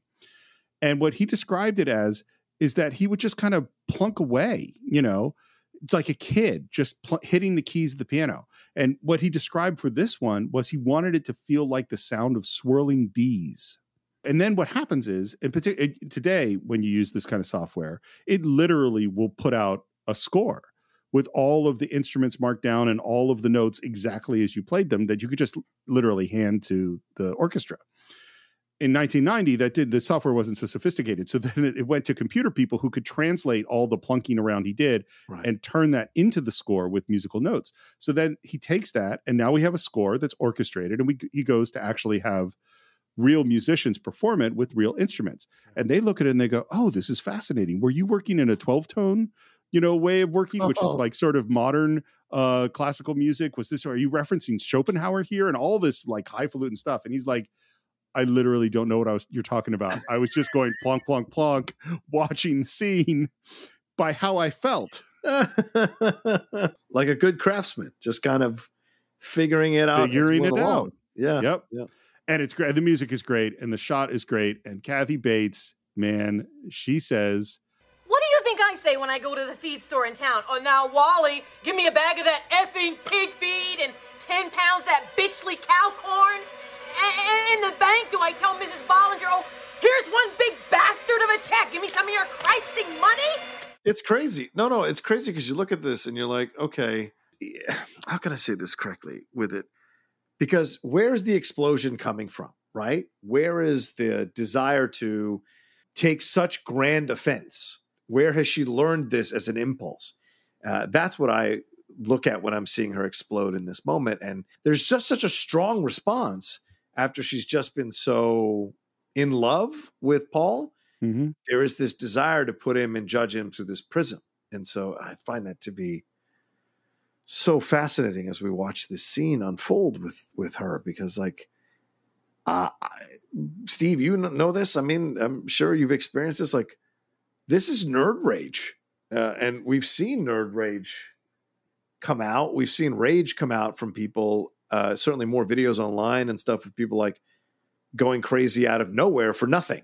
You know, I see someone who's in the wrong place, I'm just going to lose it, or going crazy in stores and whatever off of being rejected for whatever, or wearing a mask. We see that kind of uh, spike in reaction. So this moment is fascinating for that for sure. Okay. So we talked about the lens. Yeah. We talked about the music. Yeah. We're talking about Kathy Bates and Nerd Rage. And we still haven't gotten to, to Jimmy Caan. And I and I'm thrilled because I 100% agree this deserves this level of analysis yeah. in this moment. So I think that she has constructed in her mind Yeah. a way the world is supposed to work. I actually learned this term from my father-in-law as he had been in some therapy or something and they described him as an ego idealist. And an ego idealist is a person who has constructed an image of how the world is supposed to work in their head and are constantly disappointed when the world fails to live up to their expectations. There's a lot of people like this, though. Oh, yeah.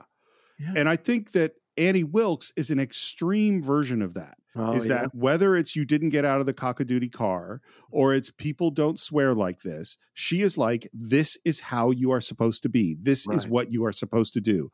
And anything that, and in particular, in this moment, it's not just that he says people in the world swear. Yeah. He, she felt like he said that you swear. Right. And she's like, oh no, that is not who I am. And I th- find it amazing that in her demonstration of what it would sound like if she swore, Yeah. she does not swear. no, she does not swear. No, But no. she doesn't say, you know, you know this, you know the the fucking cow feed or anything like that. She, the, and the way that she swear, I still remember my parents didn't swear when I was a little kid, Mm. and then I started to, you know, obviously swear. And then in high school was the first time I swore in front of my parents. Right. And then there was this certain moment, maybe when I was 17 or 18, where my parents started to swear in front of us. And the first time my mom said shit in my hearing, Right. it sounded so bizarre because it was very clear that it was not a word that she was comfortable with. You know, My dad did not have those restraints in Spanish. He swore a lot growing up in. Uh, I mean, I've never used because I've never cussed in Spanish. Has never felt the inclination to cuss in Spanish. So uh, it was a different experience, but I never picked up those words. But It's- yeah, that's they've never uh, they've never flown out of you Ricky Ricardo style. no, no, never. Because I think because it's not my first language. English is my first language, so I cuss in my first language, and I just would never think to cuss in in Spanish in a situation, eh, whether dealing with my family or dealing with my outer family, or dealing with uh, people that I grew up uh, who I know speak Spanish. It just wouldn't occur to me to cuss in Spanish. It's weird. That's very interesting. I know. I wonder. I think it might be a kind of reverence I have for the language that I don't want to do that. You know, I don't. I, I feel like we need to make this happen on some level. We got to like get a Spanish speaking script and just have set up so you could just go off. I don't know if I would sound authentic though. That's the irony of it You all. sound like my mom. yeah, exactly. Yeah, I would know if I would sound authentic. Because Um, Eddie Murphy taught me how to cuss, and so I've always cussed at that kind of level. So let's talk about the other side of this moment, which is that My big bastard of a check. But anyway, your yes, big bastard of a check. Watch Jimmy Caan and what he is taking in as this is happening. Because it so much of this movie is the slow realization of just how much trouble he's in. Yep. Yep. You know, and up until this moment, it's sort of like, well, this is an odd situation I find myself in. I'm really grateful I'm not dead. Yeah. I guess this person saved my life. It's a little weird, but okay. Right. She's a fan. I've met weird fans before. I'll navigate out of this situation Yeah. as soon as the road's up and up, or I can call somebody. I'll be out of the situation. And then, yeah, and this moment with the this whole monologue and her spilling the soup in particular. There! Look there! See what you made me do? Right. She blames him. Yeah. Oh, Paul, I'm sorry. I'm so sorry. Sometimes I get so worked up. Can you ever forgive me? Fine. Please don't kill me. Please don't kill me. And then she says, and dude, you know, we say these are the nicest words in the universe and the most lovely thing you could ever hear. She says, I love you, Paul. Oh man, the way she does it, and look again, shout out to Rob Reiner and the placement of the camera and the lenses that he's using. But when she turns and says it at the door, there's just this, like, oh my god, you know, you just utter fear. You know what I'm saying? It's it's like Gone Girl. This is like a this is a cousin to Gone Girl. You, you are trapped in this situation, uh, um, at a woman's behest, and your entire life depends on whether this woman allows you to live every second of every day that you're in her care. You know, just in the normal world, when someone says "I love you," when you didn't weren't prepared to be hearing that, it's Yeah, scary. it is scary. much less strapped to a bed where you can't move. Yeah. Uh, and she kind of tries to soften it by saying, "Your mind, your creativity. That's all I meant." and then she smiles. She puts the bowl down. She heads out, and we cut back to him. I will say, looking suddenly scared shitless. well, I think this is that we talked about Annie. Like, I don't think she's as unself aware as you think she is. I think she's very aware, which makes her more of a danger. She's aware of what the tactics she is using. She's aware of who she is and how she thinks and how it comes across. You know, I have a friend, um, uh, one of my patrons. He is uh, someone who has a hard time reading social cues, And so this has been a, an education for me to see him because he has initially he was uh, kind of um, um, how can I say this? Not offending people, but he was getting into all of verbal debate or arguments, I guess, with people um, because he couldn't understand what they were trying to say, and he wasn't trying to offend them, but he he had a certain way of delivering things. So he we we had to understand where he was, going. and then he had to understand how his words were being taken.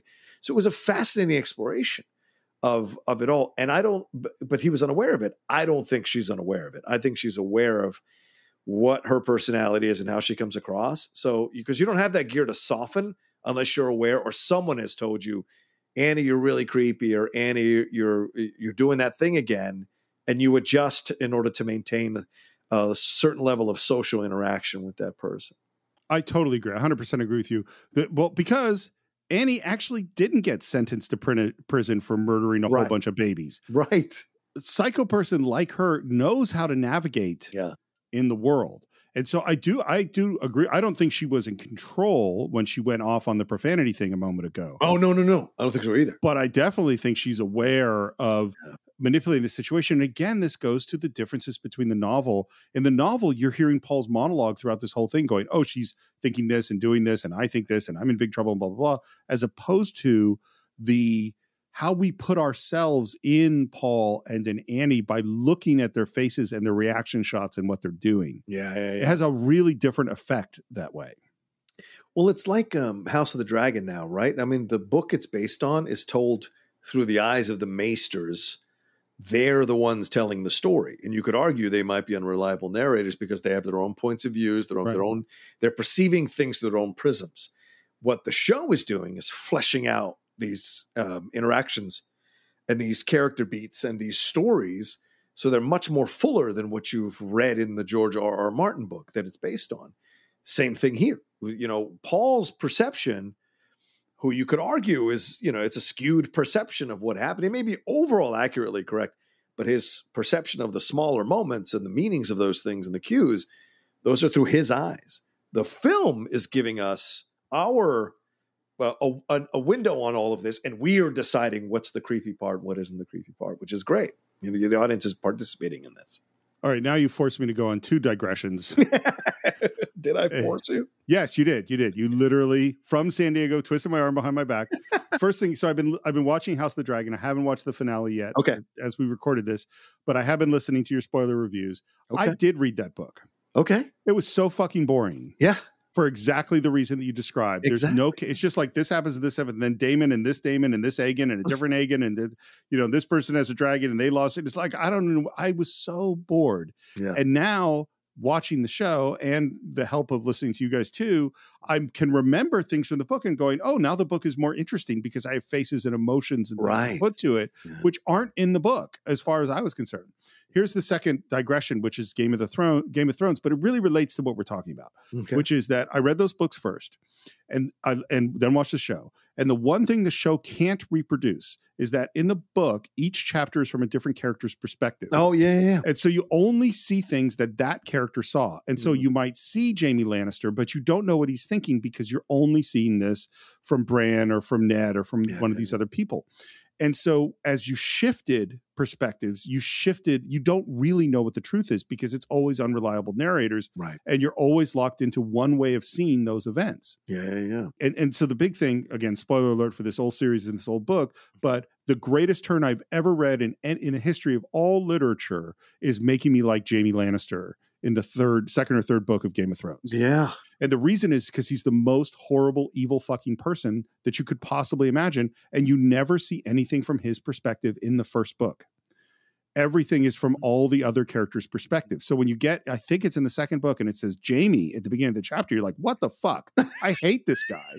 and then as you live in his thought process for a while, you're like, by the end of the book, you're like, oh my God, I love this guy. Right and there is no way that the TV show could have that mm. because it's not in p- people's perspectives because right. you see Jamie's face and you're looking at the actor and you're seeing them react to stuff. And so you already had some sympathy for that guy because it's a show rather than a book. And this is the opposite phenomenon.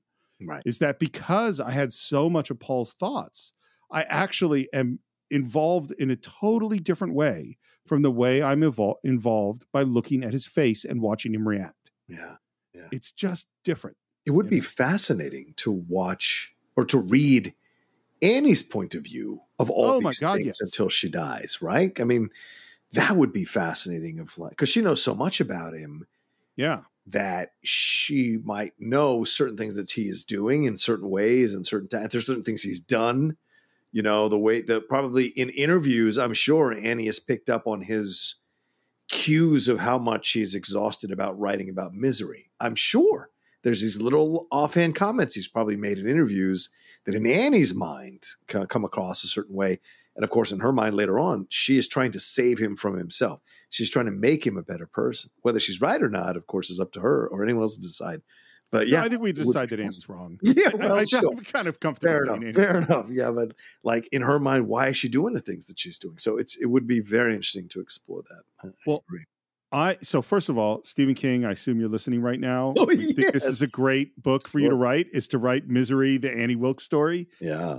But because the thing about it that's so fascinating is well, what was planned out? Right. What- That's what we never what- see. Yeah. How did she have all this in motion so well? And when did she decide what? And what did and what was she? So we know that Paul is observing her and figuring out stuff from her. Well, she's observing him. Yeah. You know, what is she thinking? And what oh, it'd be a really interesting book, actually. Thousand percent agree with you. Yeah. Yeah. It'd be a very interesting book. Um, well, I you're thousand percent agreeing with your own idea. Oh, wow. True. Fair point. we cut back to the police truck driving. Virginia is driving. Uh, Buster's in the passenger seat, and we see that next 13 miles curvy road sign. And then she puts his her hand on his knee, and he looks and he says, Virginia, when you're in this car, you're not my wife, you're my deputy. Well, this deputy'd rather be home under the covers with the sheriff. I like this kind of sexual text. Love it. Yeah, level here between them because they're older people. You wouldn't think it would be there, but you know, Frances Sternhagen, who's such a good actress, just playing it in with that voice of hers that's so Yeah. unique. It works so well in in what is going on here, and you can tell she was probably the. I'm sure she convinced him to marry her.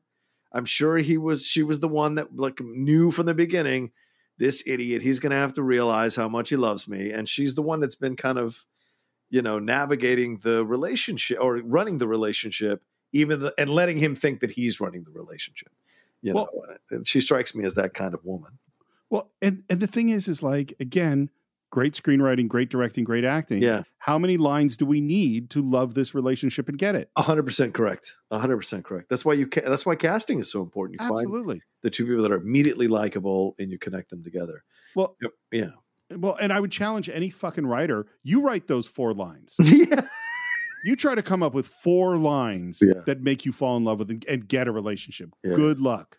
exactly it's really, really hard. And for you old school people that is cliff clavin's mom frances sternhagen Oh, those of I, of course can't she is. Yeah, Thank you. Ma Clavin. She was great as Ma Clavin. Um, and then he yells, stop. And she, she stops and he gets out of the car and sees a broken branch. And she says, Could have been the weight of the snow. Yeah, could have been a rotten branch, could have been the wind, could have been a lot of things. and then he goes down this slope. And we, of course, we know this is the right spot. Yeah, yeah. And he kind of stumbles and he falls and he ends up in a big deep hole uh, by the way i always forgot that richard Farnsworth was a stuntman Yes. that's how he started his career Need some help? No, I'm enjoying myself. Thank you. Their banter is so good. Their banter is just so good. it's great and he climbs up the hill and of course the camera pulls back and pulls back and there's the tire You really think Sheldon's out there? I hope not. If he is, he's dead. and then there's this shot and the shot is the camera kind of speeding towards them on the side of the road and then just as it gets to him the camera turns and we are looking at annie wilkes driving her car it is an amazing shot It is. And she is not betraying anything. So you don't know if if she's registering the fact that they have found the car, that they're in the exact location. She's just driving straight ahead. So in her mind, we don't know if she's processing this or if she's noticing it, not giving anything away, and already planning how she is going to deal with either of them if they happen to knock on the door asking for Paul. And Rob Reiner says very clearly, this is Barry Sonnenfeld shot. He, Oh, really? He said, Oh. yeah, he said, I didn't have this idea. Not only does he say I didn't have this idea, he said, I would never have had this idea. my my brain doesn't work that way. I don't think that way. Is that this is why you need to have a great cinematographer. And as a guy who also my brain does not work that way, like I, I'm so thrilled that he gives credit where credit is due, mm-hmm, mm-hmm. and that he get, is that Barry came to him and said, "I want to do this kind of shot." And this is not a easy shot. This took probably half a day Right. to set up this one shot, and it is great. It's very Hitchcockian, even. Well, this is, I mean, there's a lot of Hitchcock in this movie. Look what I got. And she pulls out the book. They had it at the store, Paul. There was a whole batch of them there. And as soon as I saw it, I slammed my money down. I got the first copy. And then he says, And the roads are open. Well, the one to town is, but that's about it. and of course, this is a slight mistake because then he says, The phone's working. Well, mine's still out, but the ones in town were working just fine. I call that agent of yours. and she wants to talk about the book, and he's trying to talk about his daughter. Yeah. The agent said she would tell her you were okay, but I'm afraid you'll have to wait till tomorrow if you want to talk to her yourself. Does Paul believe this? Um, it's a good question. I don't think he 100% believes it. Um, I think he, I think he wants to believe it. yeah, fair enough. Because he's she's thinking on her toes, and the micro pauses are the giveaways. And those when you're when you're questioning somebody or you're questioning a situation, it's the micro pauses that'll always give you away. And you see her, she's thinking quickly on her feet. By the way, she's delivering great responses, but it's just that moment. Uh, But she is, but he is catching her because he's a writer. Yeah. He's it, he's naturally incisive as a writer. So um, he is catching her clues that she is dropping casually without thinking and pressing her on them. And Well- uh, she's found, but he's found a worthy foe because she's thinking quickly on her feet to cover herself. The likelihood, I think, at this moment that these things could be true is it's really fading. You know, Yeah. um, I don't think she called the orthopedic surgeon at all. No. Well, a- and the thing is, if you call a hospital and say, I have a wounded man in my house, Right. they're going to come get him. Yeah, yeah, yeah. Of course. You know, or or there or there'll be be a plan to come get him. It's not going to be like, okay, yeah, you should be fine. See you later. You know, Well, there's liability issues, right? Because if you call a hospital and tell them that, then hospital is now complicit in a way if the care is somehow not effective. If they can get out there and and take care of the person. Yeah. um, it's the next morning, and and one thing we should point out, they shot for weeks and weeks in this room. Really? I mean, the whole movie, almost the whole movie's in the fucking room. Yeah, you're right. It's mostly on a soundstage. Um, and the thing is, is this is again where you need a great cinematographer because it can't be boring. So every time they're shooting it, they're shooting different lenses, different angles, moving the camera in slightly different ways. Mm. And she's thrilled with the book. She's on page 75. I guess that means it's okay. No. No, it isn't. It's. Oh, pooh. I can't think of any words. Would great be insulting? I can live with great. I'll settle for great. And what's so funny about that is he's still the writer who wants praise, Of course. even from the fucking serial killer who's The trapped ego- him. The ego must be soothed, man. It must be satiated. I, I remember when I was in uh, at Cal and I directed like a, a my first good play that I directed, Yeah. and it, it did well and people liked it. And there was this one guy who was a graduate uh, director, and I had acted in a play of his, and I hated his directing. I mm. thought he was terrible. And he came to see my play, and afterwards I said, "Hey, you know, Phil, what'd you think?" And he said, "Oh, it, you know, it's all right." and I was so hu- upset that this guy who I thought was terrible Yeah, yeah. he didn't like my play. and I had a whole bunch of people who really liked it. And all what could I focus on? The the one guy that didn't like it. Yeah, that's the terrible truth of the artist. No. It's not just great, it's. perfect. And here's the thing I thought. Is he thinking right now about how this book is going to end? I don't think he's gotten that far in his mind, just because he doesn't know how obsessed she quite Hmm. is with the character. Is she obsessed with him or the character? So I think this is a, there's a kind of him gauging the situation a little bit there. It's later on, of course, we're still in the same room, but now they've actually taken the whole set Mm. and they have moved it to the location in the mountains. So one wall of the set they can shoot through to the actual window looking out. Mm. So frequently they would shoot most of the scene in, on the studio in Hollywood, and then they would shoot anytime you went by the window and you'd see the helicopter, you'd see something moving outside. That's them with one piece of the set that they transported up to uh, the Sierras. Right. Wow. And we hear some strange noises at the door, and in comes a pig. Watching Jimmy Caan react to that pig, man. Yeah. now I'm just picturing John Rocha trapped in a bed, Oh, and a big pig comes up to say hi. yeah. Especially after having seen Snatch, where he feeds the people to the pigs. Um, ah, has Annie done that? That's a big pig. I'm just saying. Big pig. It's a good point. Yeah. So yeah, it's a really scary. Paul, say hello to my favorite beast in the whole world, my sow, Misery. Why does she name the pig after Misery? I've imagined because she's obsessed with the character. I guess so. I guess so. and she loves the pig, so she loves misery. Right. It's extension, yeah. James Caan has a beautiful, awkward delivery. She's a fine uh, pig, is what she is.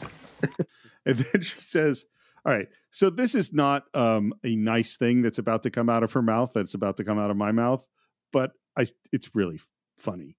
Which is, she says, I'm on page 300 now, Paul. And it's better than perfect. It's divine. What's the ceiling that Dago painted? Oh. But again, this is great writing because that's that mo- that unsettles you because she's using a racial slur so casually. Yep. And even he's taken aback, right? Because of course James Caan uh, has said many times that he's an honorary Italian, so like Right. it's, you can play in that, that into that for himself. But like her dropping it so casually, you know, that she wouldn't know Da Vinci's name. Was it no Michelangelo rather Michelangelo? Michelangelo. Yeah. So um, it's just fascinating, right? Her reaction to it. and I think what the key to it is, is like, is it a, you know, slur against Italians? Oh, it totally is. Yes. I don't think she knows that. Like, like I don't think, I think in her mind, that's just what you call Italians. You're giving her too much credit, dude. I don't know if it's, I'm, I'm saying that she's dumber. Oh no, I'm saying she does know it, but she's one of those people that uses racial slurs casually, as um, some people in rural areas do. Well, And some just- people in all areas do. Well, fair. Some people in all areas do. Yeah, that's a fair point. Yeah. it, you could you, it's perfectly reasonable that she that that that she does know it's a horrible thing to say Mm-hmm. um Or, absolutely or that she doesn't. You're absolutely right. Yeah, yeah, yeah. um but the moment and him just kind of reeling with it yeah and going The Sistine Chapel. Yeah, that and Misery's Child. Those are the only two divine things ever in this world. Because it is a compliment i mean she's making she's saying those are one of the two greatest things in the world Yeah. just Which is why it's it's going to be such a crash when she shows up at night by his bedside because she's praised it so highly yep. that when the crash happens, it's going to be pretty brutal. um and then again it's lensing it's performance it's the set design it's the costume her little bent over snorts oh my god as she leaves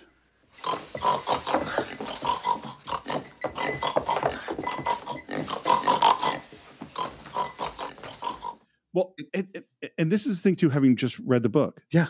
This is not the character in the book. All the sweet stuff, the goofy stuff, the silly stuff, the laughing stuff, uh-huh. that's not in the book. Oh, wow. She does say oogie in some of those words, but she is a scary serial killer who's obviously trying to kill, wants to kill him. Yeah. You know, But here it's not that way. It's more from a fan point of view. well, she is saying? definitely a fan. Okay. but it's that all of the sw- the the the veneer of sweetness in Kathy Mm-hmm. Bates's performance, I think, comes from Rob Reiner, William Goldman, and Kathy Bates, not from Stephen King. Right, right. Fair point. Part of this, I do have to say though, is I listen to books, Mm-hmm. and I think the choice of the reader, not that I don't like her. Yeah. For reading this book was wrong. First of all, it was weird that it's a woman who reads the book Misery. It should be a man. It's all from Paul Sheldon's perspective. Yeah, good point. And the reader is Lindsay Crouse. Oh shit. Yeah. That's a good actress. She's a great actress, but she her whole manner is cold. Mm-hmm. You know, like just as an in acting frequently, she has a very sort of dry kind of. So that's And it's it- a high, slightly higher pitched voice as well. You Yeah. know, who should have read it. Lauren Bacall. Lauren Bacall should have read it. no. A guy should have read it. Okay, fine. because I, it's just Paul Sheldon. It's uh, the entire thing is Paul Sheldon's voice in his head. Hmm. So it's very strange that they chose a woman to read the book to me. Um. Anyway, but again, we've digressed. When my husband left me, I wasn't prepared. It wasn't an easy time. For a while, I thought I might go crazy. I know how that can be. I don't know about you, but what I did to get through it was I dove into work. And the scene is very strange, and it feels like why is she telling him this stuff? And what is he doing? He's on the bed and he's acting sort of awkward. Hmm. And she says that's where she says that she discovered the misery books. She made me so happy. She made me forget all my problems. Of course, I suppose you had a little something to do with that, too. Yeah.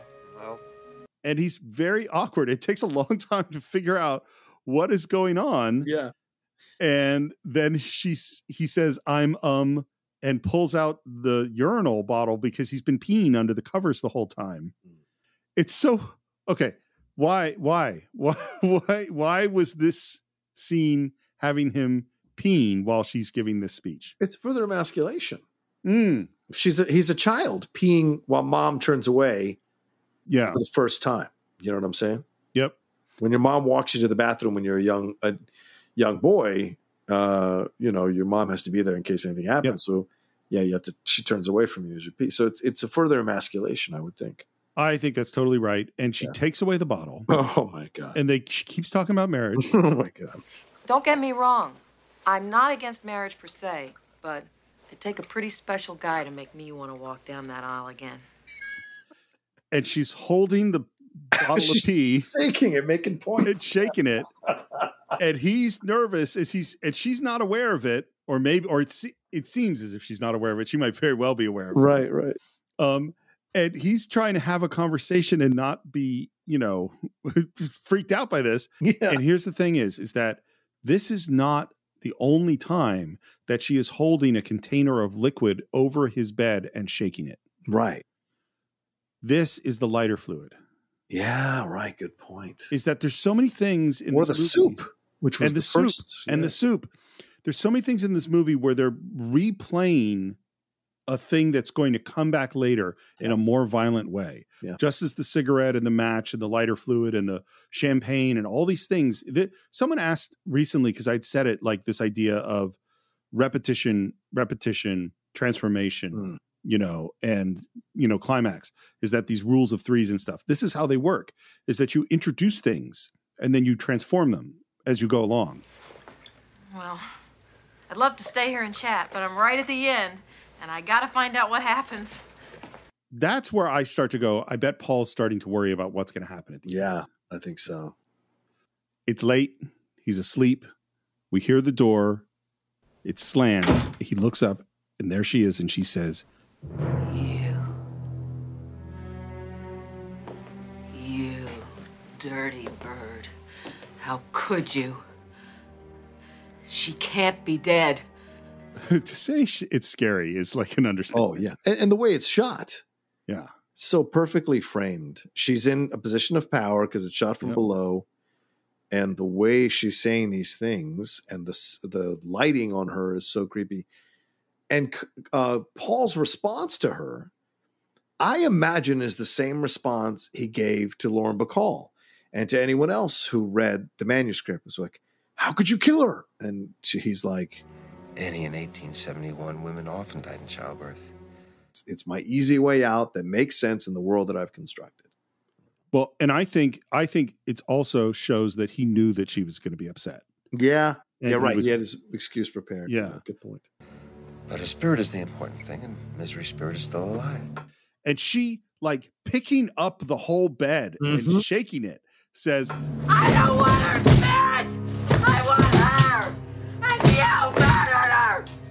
No, I didn't. Who did? No one. She she died. She just slipped away.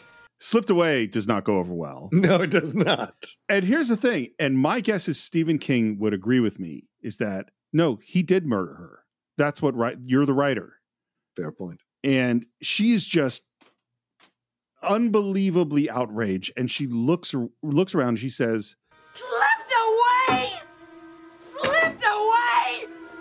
She just slip away! You did it! and she pulls out this like a wooden thing that was supporting a pot or something. I don't know exactly what it is.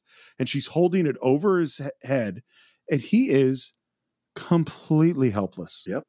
He's just that he can't fight back. He can't move. He can't do anything. He's clearly terrified. And she smashes it against the wall above his head. And she goes, I thought you were good, Paul. But you're not good. You're just another lying old dirty birdie. And I don't think I'd better be around you for a while. her performance has an incredible empty quality. Mm-hmm. And you could see there's this place that Annie goes when it's real dark. Mm-hmm. The the like the the wigging out about the profanity moment, that's not the scariest. No, no, no, no, no, no. The empty Annie. Yeah. Yeah. I always say this the quieter the anger, the more dangerous it is because the histrionic anger is just an explosion of rage that has to get out of the body. The quiet anger is more of a resolute anger that has a decision that could be coming here that is devoid of emotion or worry of consequence. It is, I mean, when she smashes, it's great sound work too, the Foley or whatever Yeah. smashing that thing against the wall above Paul's head, and and you know we just seen the pig, and the pig is an you know, obviously a pig is an animal. It's animalistic. It does what it does. It bullies things. It moves things around. The way she, she becomes an animal in essence in that moment, yanking the bed, screaming at him, she's raging inside of a pen in essence, uh, and it's frustrating. When she says, "You murdered my misery," again, multiple meanings to that. You know, you murdered my misery uh, in there. So just so much of the back and forth here in this scene, which on the surface works so well as a a crazed fan going after a creator. It's working on so many levels as well in terms of you took something away from me that was my tenuous my joy it was my only joy in this world because i imagine Je- uh, uh, annie's a very tortured woman because the world does not work the way she wants it to and she's Yeah. Been built with this overwhelming sense of justice and belief that her way of well the world working is the only best way for the world to work and because it doesn't work that way she is so frustrated all the time and the books have been her escape from that because that's a world she can understand and connect with You know, It's funny what you said about her being animalistic. Hmm. And, and, and, and I'm going to combine it with what you said about the quiet moments being the scariest or most dangerous.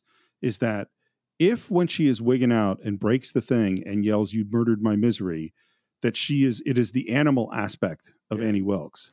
When she stops and turns to him and quietly says, And don't even think about anybody coming for you. Not the doctors, not your agent, not your family. Because I never called them. Nobody knows you're here. And you better hope nothing happens to me. Because if I die, you die. That's the human. yes You know what I mean? Yeah. Like it's no longer the animal, it's the human mind that's come in control and is now communicating to him in a way that is the truth. yeah And, you know, we talked about calibrating Annie's crazy. Well, the flip side of that is calibrating how scared Paul is, right how aware he is of how terrible the situation is. This And is the he- turning moment This is the moment. yeah because there was some plausible deniability that maybe this is going to be okay on some level. And the moment that she says, I never, nobody's coming for you. If I die, you die. Right. He's in deep shit. he could process the rage Yeah. Uh, from a fan he could process her shattering shit around him as a fan her calculating response to him saying all these things that are logical and um, real and are not rage is the moment he realizes that I'm dealing with someone who's much more aware of what's going on here, and I'm scared out of my mind. She exits. He hears doors closing. He hears her get in the car. Car drives away. He sees it out the window.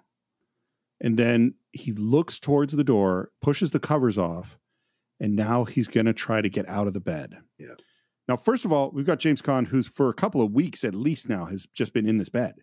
That's all he's been doing. So now he finally gets to move. And the fact is, he's a really athletic guy. Yeah. Which is good because the, the thing that he has to do now actually isn't that easy. Mm. And it's really hard acting to crawl out of the bed and to support himself. And I love the moment as he's kind of supporting himself with his hands and his legs are still in the bed and he looks back at his legs. And I'm assuming you've had this where you know the next thing is really going to fucking hurt. Oh, yeah. And the moment of stealing, like trying to get yourself ready. And even knowing I can't be ready because it's there's nothing I can do, Mm-hmm. you watch that and then he falls out of the bed and screams. And you see like a brief shot of that bruised and swollen foot, and then him dragging himself across the ground in that low angle. And he gets the door and he reaches up and touches the door, and it is locked. And he just sits against the wall, breathing, knowing that he is the technical term fucked. And I think that is probably a good moment to leave Paul Sheldon in this terrible situation in the home of Annie Wilkes and end part one of our exploration of misery. What Uh, will happen to Paul? What's going to happen to Paul? Um, but as always, we'd love to hear your thoughts on misery. Please do a search for Cine-Files on Facebook. If you're on Facebook, if you're not on Facebook and you're on Twitter, then look for Cine underscore files. If you hate Twitter and only like to explore the world in in pictures, go to the Cine-Files podcast on Instagram. And if you really just want to listen to the show and make sure you don't miss an episode, well, you should subscribe to it at at least one of the following places Apple Podcasts, YouTube, Spotify, Stitcher, and anywhere else you can think of. And if you are on Apple Podcasts, maybe you're not just interested in hearing our words, you want to write a few of your own and write a, bit, a nice review of the podcast. We would really appreciate that. And if you want to buy or stream Misery along with every other film we've ever reviewed, you can do it on cine-files.net. And to support the show is patreon.com slash the cine-files, where you can not only listen to our weekly Cine-Files shorts, but you can also listen to our monthly watch alongs, the very first of which is Air Force One and it is up there for our $10 and above level. And if you want to reach me, you can reach me at SR Morris on Twitter, SR Morris1 on Instagram, and Enterprise Incidents for all your Star Trek needs. John, how would people find you? You can always find me at The Rocha Says on Twitter, Instagram, and TikTok, The Outlaw Nation on Twitch. My YouTube channel, youtube.com slash uh, John Rocha Says, where we're doing a lot of reviews and covering a lot of topics from the world of film and entertainment. And my other podcasts, The Top 10, uh, The Geek Buddies, Strong Style, and The Hot Mic. And I think that's it for this week. We will be back next time to experience one of the scariest moments in the history of film right here on The Cine-Files.